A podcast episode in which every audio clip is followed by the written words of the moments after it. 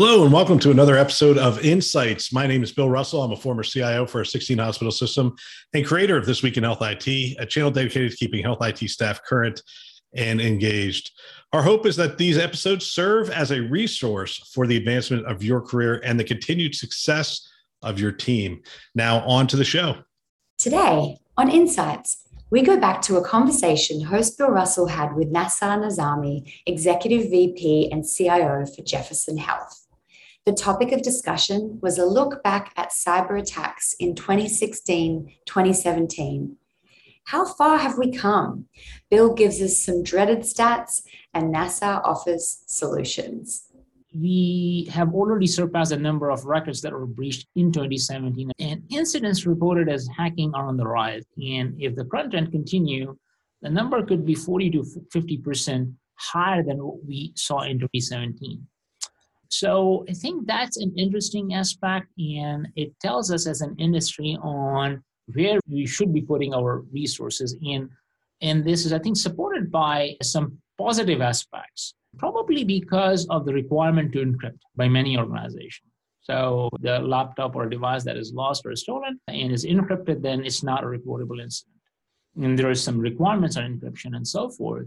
But I think that over the last five or six years, seven years, this requirement or sort of incentive to encrypt data forced organizations or strongly encouraged the organizations to encrypt. And because of that, we are seeing the results of a steadying of incidents there. So now that we see a rise in hacking related incidents, I think that's an area where we need to focus. And I think there are other areas, the, the inappropriate disclosure is also studied, but all expected. But the reason I thought that this was interesting is that, you know, this, and, and you, you think about this in the context of everything else, hacking by Russians in the news and so forth. And, and this just highlights an area which is still are as an industry are struggling so let me give a, a, few more data points, and then I'm, going to ask you again. I rarely get a CISO on the show or someone who used to be. So 2016, 450 breaches, 27.5 million records. 2017, 477 breaches, 5.6 million records breached. Over one breach a day at this point. 2017, 18, primary cause was hacking, as you pointed out. So that's that's on the rise. But here's some other numbers which I think are pretty staggering. Between 2009 2017, there have been 2,181 healthcare data breaches. Those breaches have resulted in a theft exposure of 176 million health records, which is mm-hmm. over 50% of the population in the United States. So over 50% of the people have received those, hey, we'll protect your identity mm-hmm. papers. The two causes we talked about hacking incidents and then insider breaches is the other primary cause. Couple more hacking IT incidents resulted in the exposure theft of 3 million records, although detailed data is only available on 144 of those breaches. In 2016, 86% of the breaches were attributed to hacking incidents. In 2016, 120 hacking incidents were reported, which resulted in exposure of 23 million records. The severity of hacks insider threats was therefore far lower in 2017, even though hacking incidents were more numerous. A couple other things I think are insider breaches continue to plague the healthcare industry. Data is available on 143 of those. They actually break it down into two categories insider wrongdoing, mm-hmm. which includes theft and snooping. That's just somebody mm-hmm. trying to find Britney Spears' uh, record or whatever. Yeah. The breakdown was 102 inside errors and 70 cases of insider wrongdoing four incidents were classified as both. So, I mean, these are two big categories, right? You have incidents that are attributed to your employees, you have incidents that are attributed to hackers. And I, I think the last thing I wanted to point out so, reports of healthcare data breaches in 2017 show that in many cases breaches are not detected until many months after the breach occurred. Mm-hmm. The mm-hmm. average time to discover a breach based on those incidents that they looked at was 308 days. And the average in the prior year was 233 days and actually they say it should be noted that the data was skewed because some breaches that occurred they didn't detect for more than a decade. So i'd like to break our conversation down into three areas prevention detection and response. So from a prevention standpoint ransomware is on the rise. What can health systems do to prevent or prepare for these types of hacking attacks?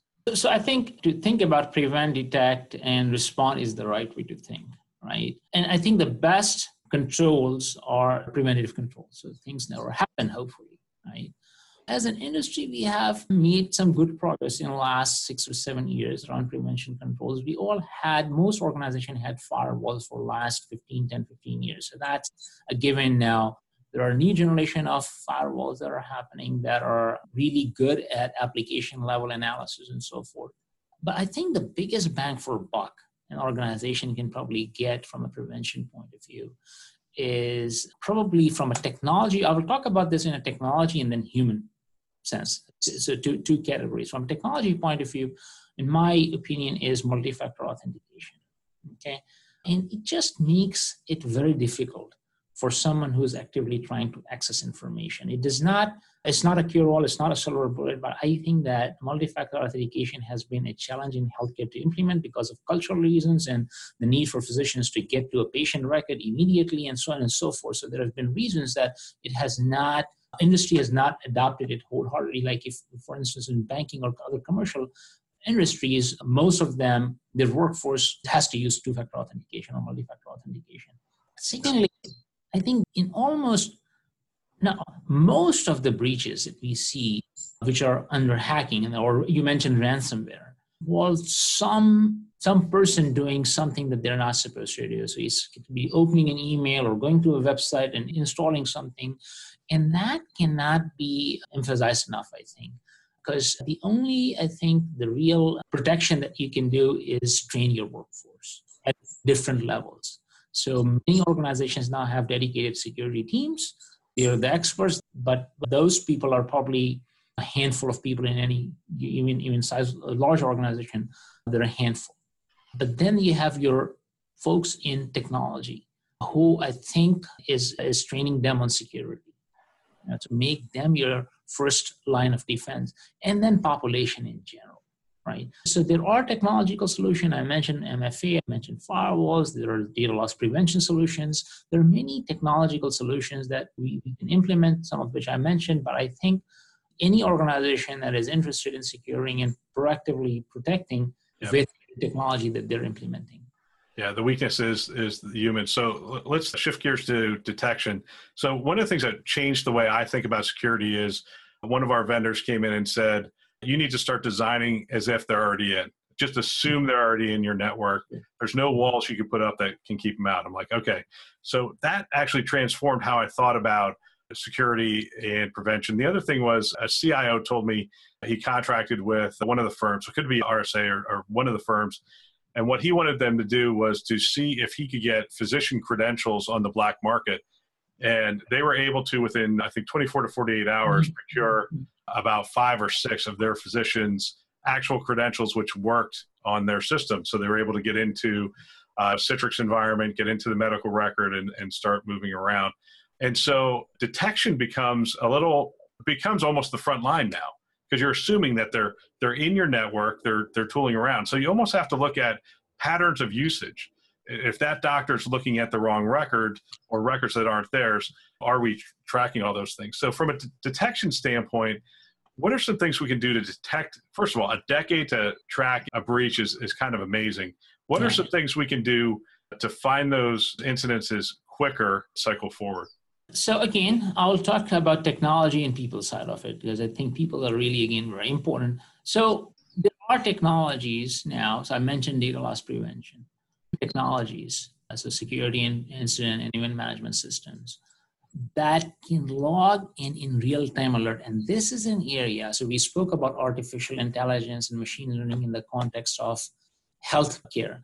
But this is an area where I'm seeing some really promising technologies and startups that are coming up ways of detecting in very intelligent ways and correlating and correlating events and then alerting. This is an area that are some advanced technologies available, and we are evaluating some technologies in this area but SIEM is a must. That's a baseline. DLP, I think, is a must. Many healthcare organizations, actually, the people part is a challenge. So we can have the technologies, but do we have the people who are going to look and respond and sift through all the false positives?